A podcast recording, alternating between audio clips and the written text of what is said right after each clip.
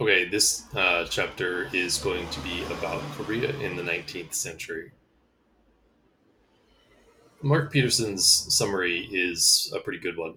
He says, the final years of Korean's Choson, Korea's Choson dynasty present themselves as a tragic drama with a clarity that is unusual in history. Like its East Asian neighbors, China and Japan, Korea experienced great turmoil in the nineteenth century. The outcomes were quite different, however. Despite tremendous and often bloody chaos at all levels of society, bruising exploitation by the Western powers, and even a humiliating defeat by Japan in eighteen ninety-five, at the end of the nineteenth century, China remained independent, and the seeds of a revolution that would overthrow the Manchu dynasty and inaugurate a new modern republic had already been sown. Japan, as we'll talk about in the next chapter, had emerged as not only a formidable local regional power in East Asia, but also a player on the world stage. Rather than succumbing to the combination of internal and external pressures that, to varying degrees, buffeted all three of East Asia's states, Japan had, with relative ease and speed, embarked upon a successful modernization cum westernization campaign. This resulted in, among many other things, that war with China. In other words, the Sino-Japanese War of eighteen ninety-four to eighteen ninety-five. Despite its name, however, this was a war in and about the future of the Korean Peninsula, and that future was, for at least a time, one as a Japanese colony. When it came to the challenges of the nineteenth century, the Choson dynasty that had ruled Korea since the fourteenth century displayed remarkable tenacity and durability over those long years, but was found wanting on nearly every front in the late nineteenth century. The results for Korea were catastrophic. The gross overconfidence of twelve centuries of political unity and a social and political system that had evolved but not drastically changed in more than a millennium was shattered, and the country with it. At the risk of skipping ahead a little bit chronologically, it makes, I think, the most sense to begin considering uh, Korea's turbulent nineteenth century from the perspective of foreign affairs. Geopolitically, the peninsula was located at the intersection of the ambitions of the region's great powers, old and new. So, Russia encroached from the north, China from the west, Japan from the east, and the Atlantic powers, the French, the British, the Americans, et cetera, by sea. The undying mantra of real estate is location, location, location. Uh, Donald Trump's pronouncements about uh, North Korea's great beaches and their potential as future development projects notwithstanding, location became a great burden for Korea as the world crushed in upon the peninsula in the nineteenth century. The realm of international politics around this time was increasingly fraught. Though an isolationist policy is more famously associated with Japan, Joseon Korea's nickname, the Hermit Kingdom, was equally or perhaps even more apt. Korea did maintain relations with Japan and with China, uh, and but only with Japan and China during this time. In the eighteen thirties and eighteen forties, however, Western ships began plying the waters off the peninsula, demanding trade and other rights, and challenging the limits of isolationism in a world of expanding, uh, expanding empires and unprecedented mobility. As Peterson wrote, Korea's situation was especially complex, since it not only had to deal with the forces of the West, Britain, France, the United States, and especially Russia, but also with its two traditional East Asian neighbors, China, which was determined to consolidate control or influence over its periphery, and a rapidly modernizing, expansionist Japan. Korea's international troubles began in earnest in eighteen thirty-two, when a British East India Company vessel was refused the right to engage in commerce. The process was repeated in escalating fashion by a British warship in eighteen forty-five, then three French warships the following year, and then by two armed Russian ships in eighteen fifty-four. Simultaneously, many of Korea's ruling classes were kept abreast of the disastrous clashes between China and these same Westerners, and then, in the same year as Korea's encounter with those Russian warships, the quote-unquote opening of Japan by the United States. These building tensions burst to the surface in eighteen sixty-six for Korea. First, in August of that year, the American merchant ship General Sherman petitioned for trade rights at the provincial capital of Pyongyang. There is some controversy about what happened. One report says the Americans held hostage the Korean official who came to negotiate with them and who agreed to provide them with food for their onward voyage. There's also a question about whether the ship was truly a commercial ship. It had been a gunship and still had reinforced armor on its sides. Uh, and on a personal note here, the naming General Sherman is more than a little suspicious. Anyway, uh, what happened next is fairly straightforward. Ignoring orders to leave, the crew fired upon a hostile crowd and burned nearby boats. When the ship grounded, uh, think the Ever Given, uh, it was burned and its crew executed. Think not the Ever Given. Uh, and this incident apparently was celebrated in uh, North Korea, is now, excuse me, celebrated in North Korea as the beginning of the Korean people's resistance to American imperialism. Ailing Choson was also relatively successful in beating off the American punitive force that arrived in eighteen seventy-one uh, to take revenge for the General Sherman incident. So a fleet of five ships carrying uh, twelve hundred troops sailed against Korea in response. When fired upon, the U S ships destroyed the Korean shore batteries and attacked the island of Kanghwa, a strategic, fortified location west of Seoul, north of Incheon. Despite this, the Koreans refused to discuss trade, and the Americans withdrew. It was a moral victory, at least. The Koreans erected signs proclaiming, quote, "Western barbarians invade our land. If we do not fight, we must then appease them. To urge appeasement is to betray the nation." Korea's troubles with the West were not limited to maritime skirmishes over trading rights. In eighteen sixty-six, for instance, wary of French-backed Russian attempts to expand the Choson territories in the north, the, the regent, the Taewongun, outlawed Catholicism.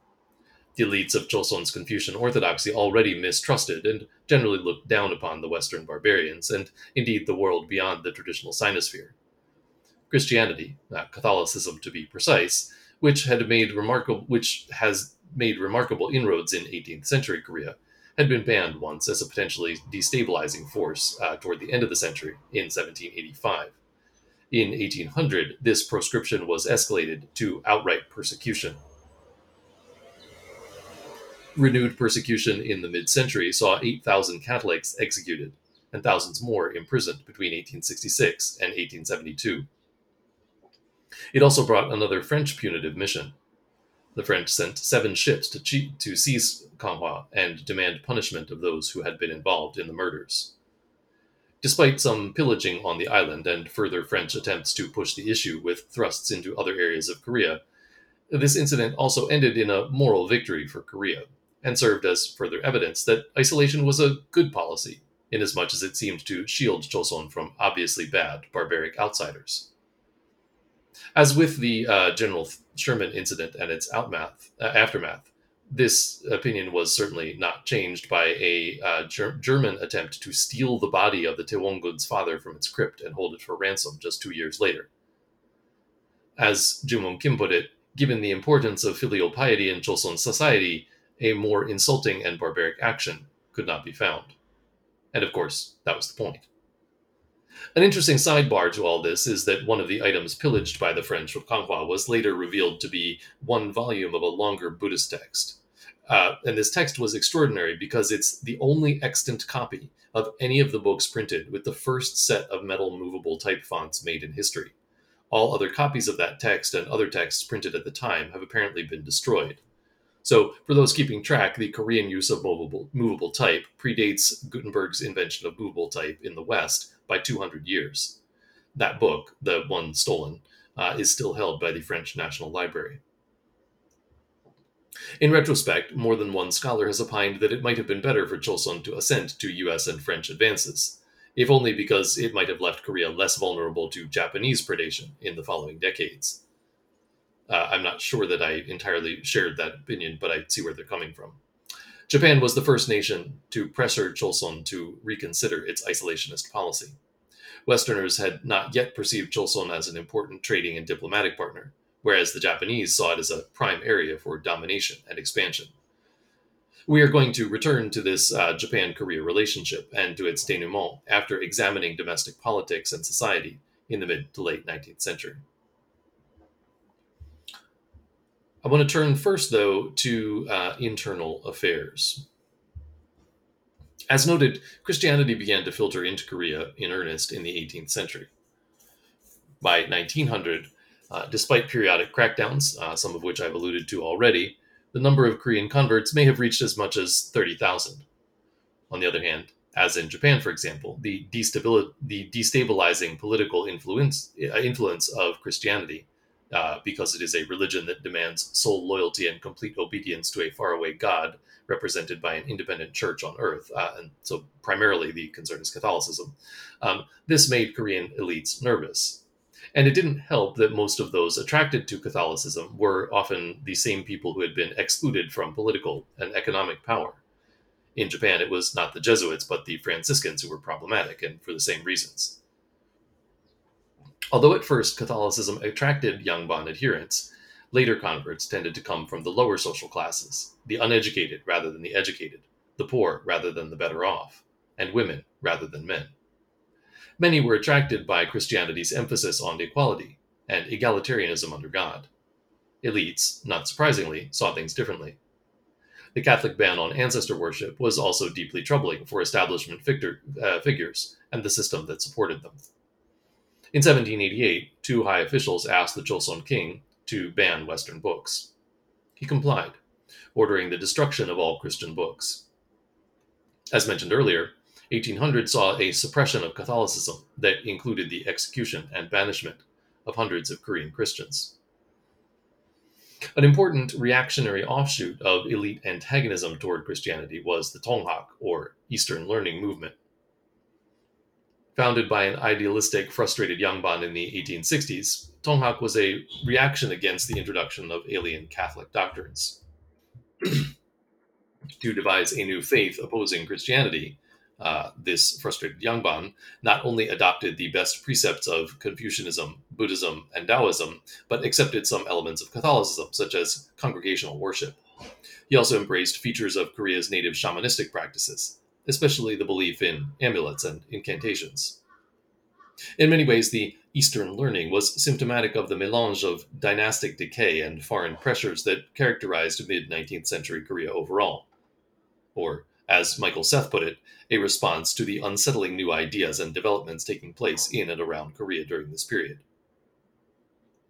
In this, at least, the movement resembled the Boxer Rebellion, or the roughly contemporary Taiping Heavenly Kingdom in China. So, in other words, it was a kind of desperate millenarianism with ultimately destructive consequences.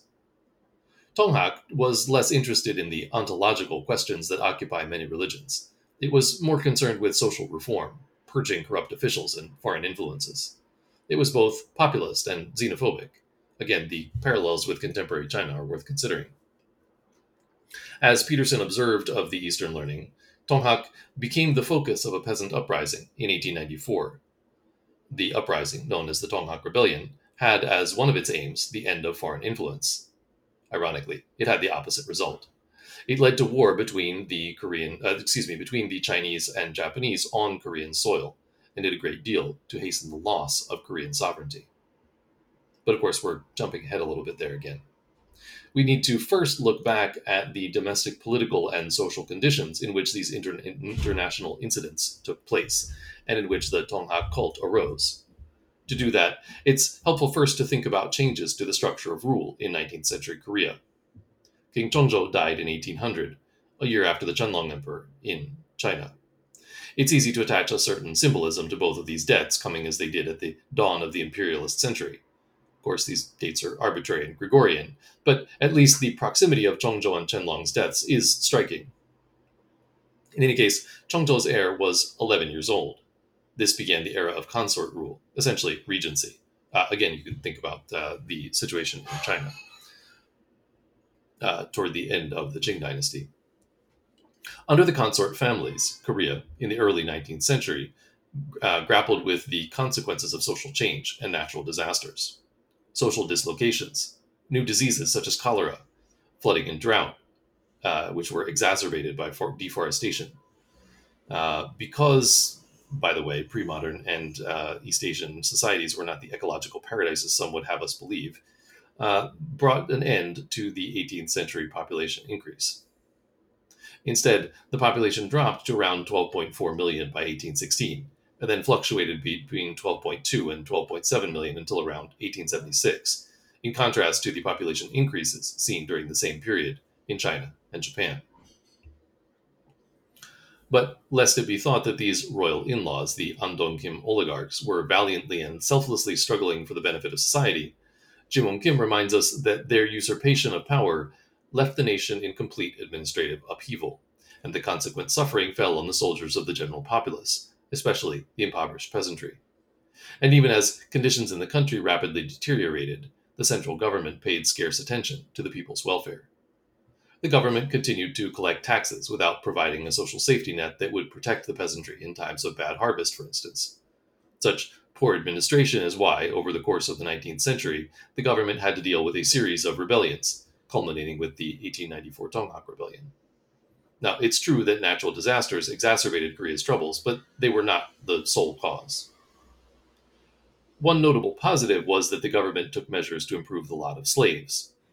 In eighteen oh one, the Dowager Regent manumitted most of the sixty-seven thousand official slaves while retaining those slaves working in local offices. This measure recognized what had already happened. Hereditary slavery of several million private slaves remained until eighteen eighty-six, but slavery itself was abolished in eighteen ninety-four. Nevertheless, overall, peasant life was grinding poverty itself. Scholars disagree over the extent of economic development in nineteenth century Korea. It appears that many of the positive developments of the time, uh, excuse me, of the previous century were reversed. Many peasants struggled to survive. Population decline, rebellions, reports of famines generally. All of these things indicate that life got harder for commoners. One of the most enduring survival strategies was to form voluntary mutual assistance associations, some of which are still functioning in contemporary Korea. These associations, which had analogs in Japan, for example, provided a mechanism for people to pool their funds and then take turns using that capital as needed for survival, investment, development, et cetera. The economy was never very good in the nineteenth century. Tenant farmers and farmers of small plots generally led a precarious existence. As in China, the Columbian Exchange provided new crops, though. Peasants planted these New World crops in new marginal fields previously unsuitable for agriculture.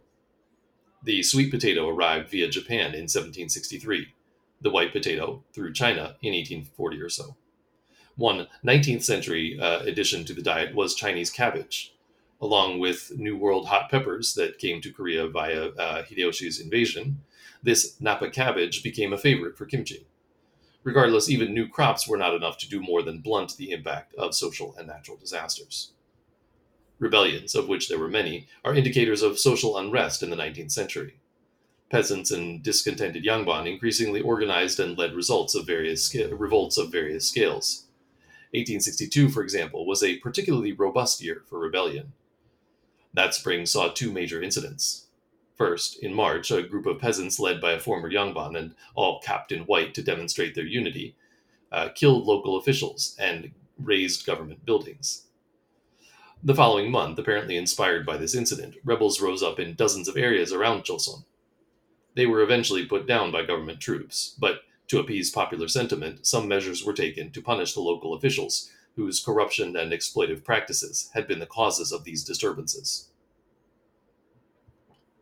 Overall, these rebellions were less about political revolution than they were about vengeance.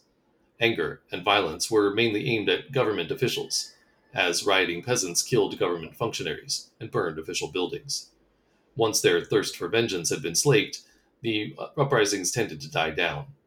Palliative measures like those taken by the government in eighteen sixty-two were enough to placate many.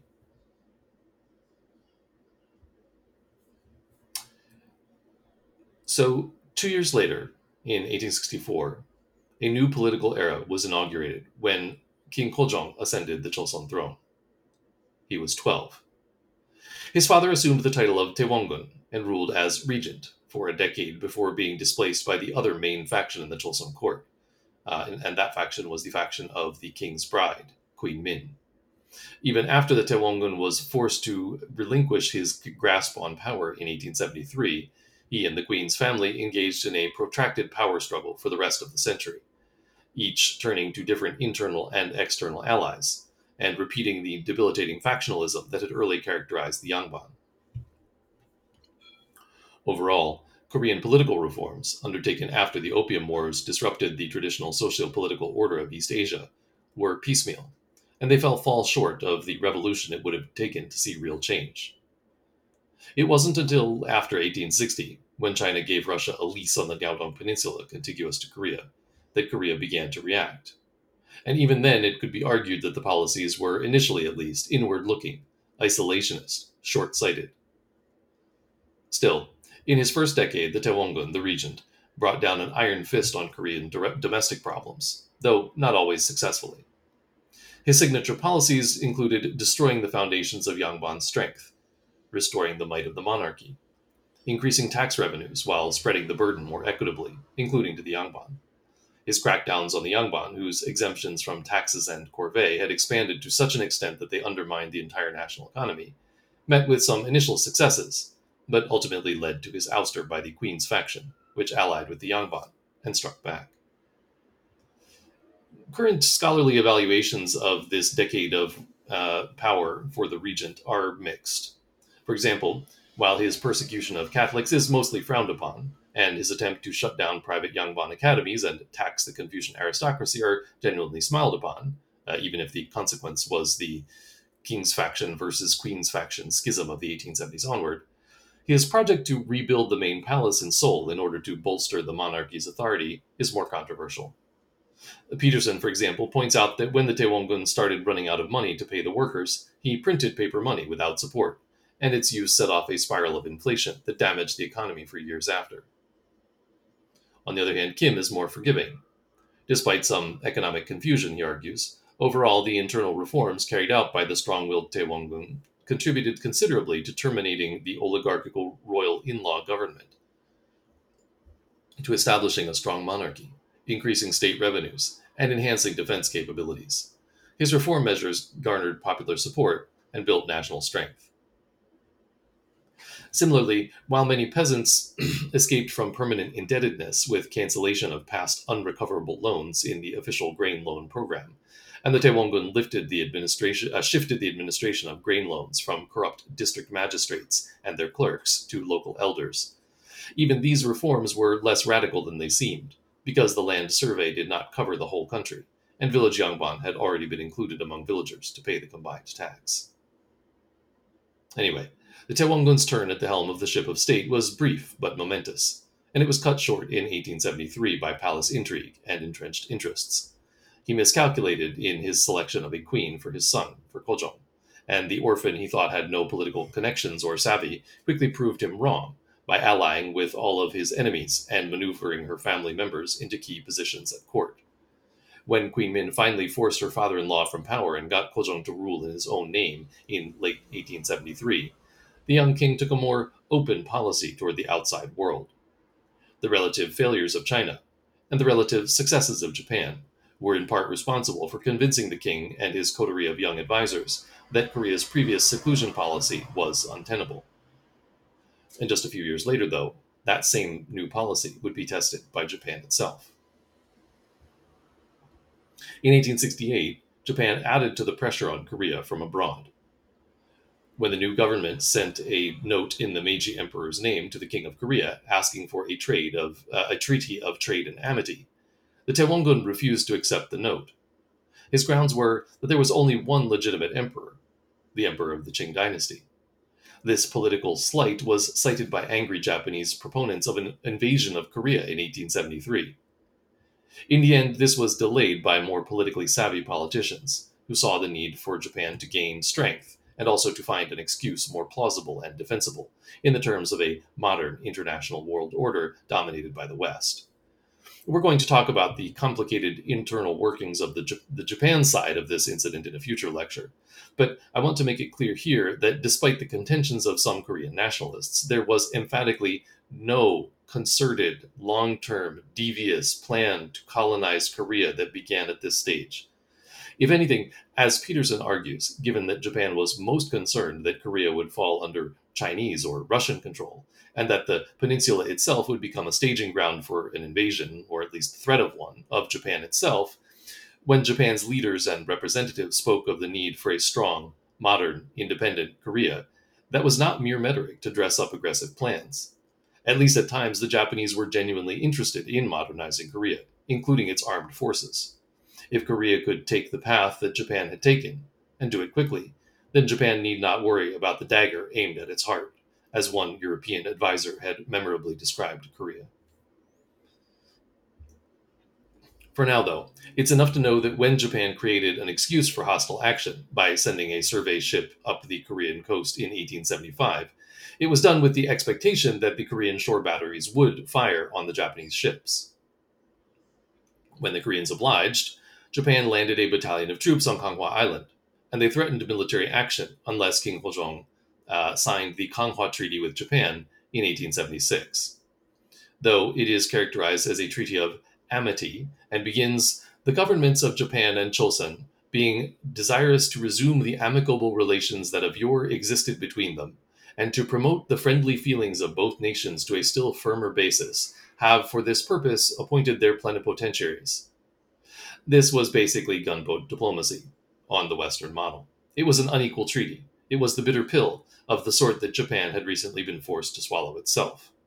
In other words, Japan was able to replicate vis-à-vis Korea the unequal international law and status hierarchies perpetrated theretofore upon the world more or less exclusively by the Western powers, including in trading and residence rights, extraterritoriality, et cetera. The preamble to the Kanghwa Treaty, which I quoted a moment ago, is actually of critical importance. Recognition of Korea as a sovereign nation with equal standing to Japan and other states in an international order based, at least nominally, on treaties, et cetera, was an epochal departure from the world order of the Sinosphere, in which Korea was basically a satellite and tributary to China. It was uh, in a lower hierarchical position. The concept of an international community of equal and sovereign nations was alien to the East Asian order, as Koreans had always interpreted it. And even though the other provisions of the treaty were manifestly unfavorable to Korea, as were those of a superseding trade agreement signed months later, by catapulting the Herbert Kingdom into a global world order that would brook no isolationism and no seclusion, at least at the rhetorical level, this marked a very interesting turning point in Korean history. This is made even more clear in Article one of the treaty, which reads, Choson, as an independent state, enjoys the same sovereign rights as Japan. Japan absolutely insisted on this provision because it meant that Choson was no longer subject to China's traditional suzerainty claims. Despite this, and despite the fact that China was militarily too weak to maintain its tributary control over Korea by force, it was able to maintain some weakening vestige of political control over the peninsula until the Sino-Japanese War of eighteen ninety-four. Korea remained for the time largely, and unfortunately, dependent on China for guidance. And this, of course, makes sense, given the enormous influence and stature that China had wielded historically. But as China failed to deal effectively with the challenges posed by the Euro, uh, Euro-American incursion, following China probably contributed to Korea's difficulties in adapting as well. In the interim between the Kanghwa Treaty and the Sino-Japanese War, an interim of about two decades, Gojong undertook a number of steps to promote reform and self-strengthening, though he was constantly hounded and hampered by conservative opposition. Perhaps surprisingly, uh, he did so at the advice of Li Hongzhang and Huang Jinshen, the uh, Chinese counselor uh, stationed in the country's Tokyo legation, who proposed a national strategy for Korea's future that involved close alliances with China, Japan, and the United States. Li, a striking feature, uh, excuse me, a striking figure, especially for his time, stood at well over one hundred eighty centimeters, or about six feet, and was remarkable for his long, wispy beard. He had played a key role in putting down the Taiping Rebellion, and had become one of China's most important advocates of an instrumentalist self-strengthening movement that sought to adopt and adapt the best of Western culture, technology, et cetera, to fortify China against the Atlantic powers and against revolution. As he put it, "Let us use the foreigner, but do not let him use us." In eighteen seventy-nine, he was appointed governor of the Beijing area, a testament to his tremendous standing in the eyes of the court. Gojong was receptive to the advice of the great Chinese statesman, which was adopted into Korean as Eastern Ways and Western Means, or Eastern Ways and Western Technology. Under this reformist banner, in eighteen eighty, the king established diplomatic relations with the United States. Two years later, the nation signed the Korean-American Treaty of Amity and Commerce, which is also known by the longer name, the Treaty of Peace, Amity, Commerce, and Navigation between the United States of America and the Kingdom of Korea. Frankly, this was a more Korea-friendly agreement than the Kanghwa bargain struck at gunpoint with the Japanese, and better than most of the contemporary treaties being forced upon weaker states by the predatory Atlantic powers at the time. It provided for the protection of shipwrecked American sailors, the securing of coal supplies for American U S uh, for, excuse me, American vessels entering Choson, trading rights in selected Choson ports, the exchange of diplomatic representatives, et cetera. It also granted the Americans extraterritoriality and most favored nation status in Choson. In return for these benefits, the U S ingre- agreed not to import opium or arms into Choson. This U S Korean treaty was soon followed by agreements with Great Britain, with Germany in eighteen eighty-three, Italy and Russia in eighteen eighty-four, France in eighteen eighty-six, and thereafter others including Australia, Belgium, and Denmark.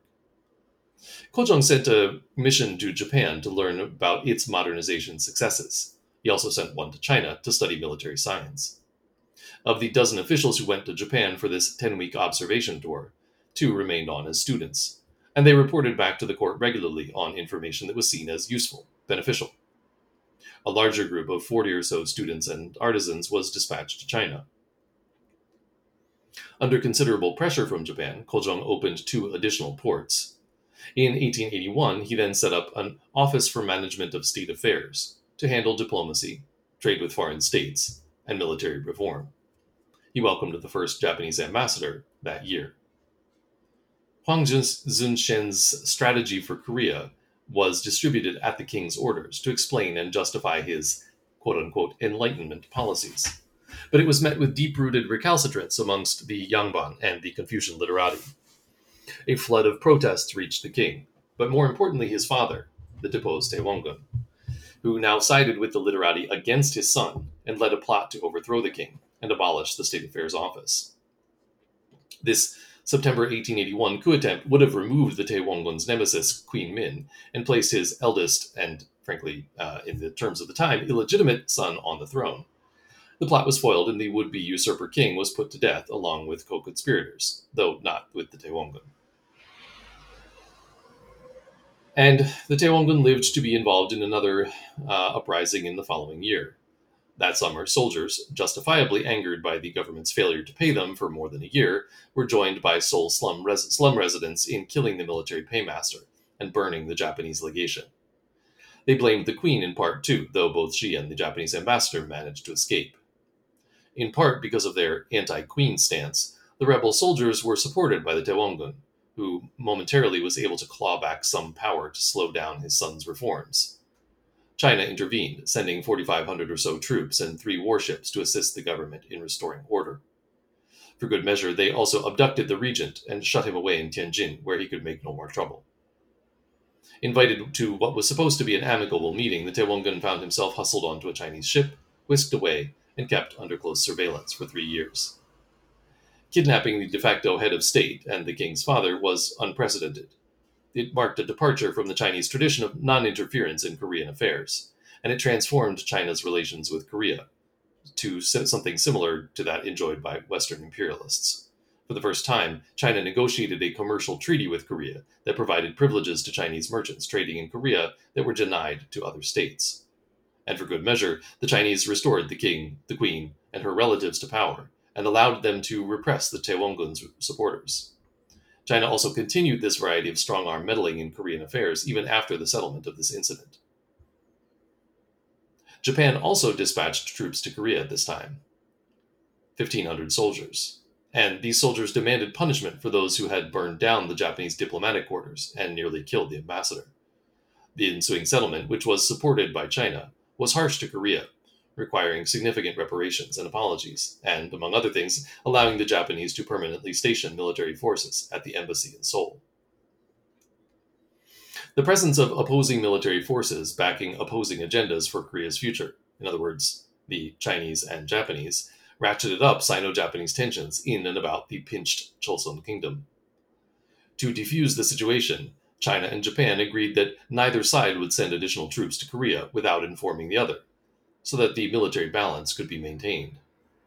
And an uneasy balance was barely maintained uh, by the rival pro-China and pro-Japan factions, the former represented by the Queen, her family, and other prominent quote-unquote conservative figures, the latter by the King and his quote-unquote progressive supporters. In contrast to the xenophobic conservatives associated with the Taewongun and the gradualists around Queen Min, who took a pro-China stance, the King was generally in favor of following Japan's lead in modernizing for national strength, calling for social equality, the appointment of men with talent and ability, centralized administration, and enlightenment. Gojong instituted a number of reforms in eighteen eighty-three. These included a modern post office, the Ministry of Culture and Information, the publication of the first newspaper. Korea also sent students to study military and technical subjects in Japan, and Gojong continued to solicit and push for reforms, but the effect was minimal, and in the end was truncated by war. In the event, the pro-Japanese progressives went too far and precipitated a war in which they did not represent, but rather kidnapped the king. They organized a coup to seize power, but with no support inside Korea, the leader convinced the Japanese ambassador to let him use legation guards, in other words, Japanese guards. Kim had recently retu- uh, Kim, Kim Ok-kyun, the leader of the uh, coup, had recently returned from Japan, where he had become a zealous proponent of Japanese-style modernization as the only possible future for Korea. He and his co-conspirators intended to assassinate members of the Queen's faction and blame the Chinese. The coup leaders seized the palace. They held King Gojong captive, and they began rooting out pro-China conservatives, using the subtle mechanism of executions. China reacted swiftly.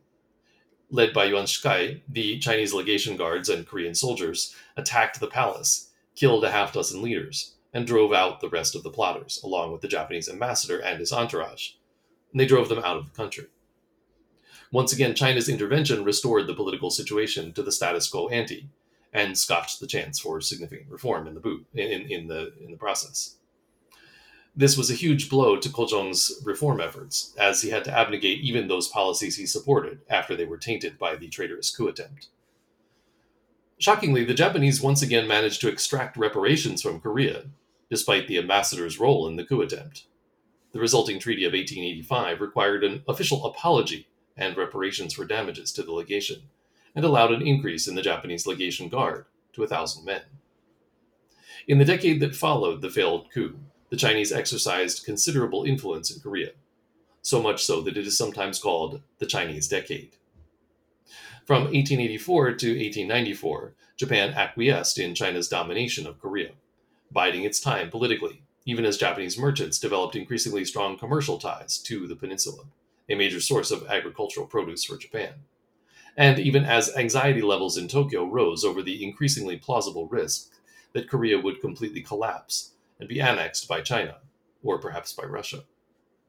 Meanwhile, Yuan Shikai unofficially oversaw Korea's domestic affairs, sitting at King Gojong's side, preventing him from doing anything that might interfere with China's control over Korea and lead to national independence.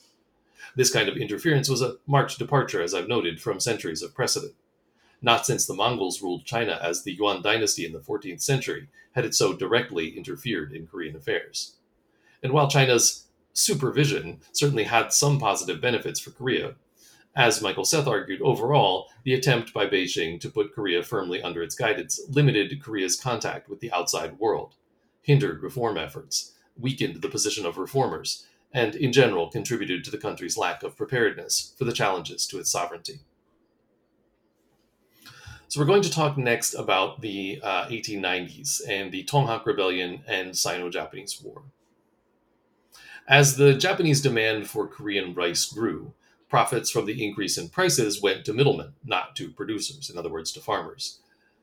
Japanese fishery companies plied Korean coastal waters. Japanese ships took over Korea's carrying trade. Then droughts occurred in eighteen seventy-six to eighteen seventy-seven, and again throughout the eighteen eighties. You can recall from the previous lecture the famines in northeast China that were devastating enough to, quote, draw tears from iron. This reduced tax revenues, but state expenditures had risen with the payment of indemnities to foreigners and the need to finance modern institutions, such as the army. Desperate for income, the government allowed tax collectors ever greater leeway in oppressing the peasants.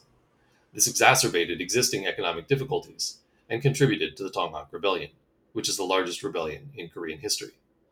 It began in eighteen ninety-four, and it was also the primary precipitating event of the First Sino-Japanese War of eighteen ninety-four to eighteen ninety-five. There were, however, some other factors, including xenophobia, uh, resentment against the presence of foreigners, including the Japanese, the rejection of Christianity, general dissatisfaction with peasant life in Korea under often corrupt, inept government, at least and, and especially at the local levels. Local officials often embezzled tax revenues, even as taxes went up to support enlightenment projects by the king. And this was made worse by Japanese indemnities and commercial interests. As the country opened to foreign trade and the peasants' plight deepened, the popular, nationalistic, and religious Tonghak movement gained wide support in the farmlands.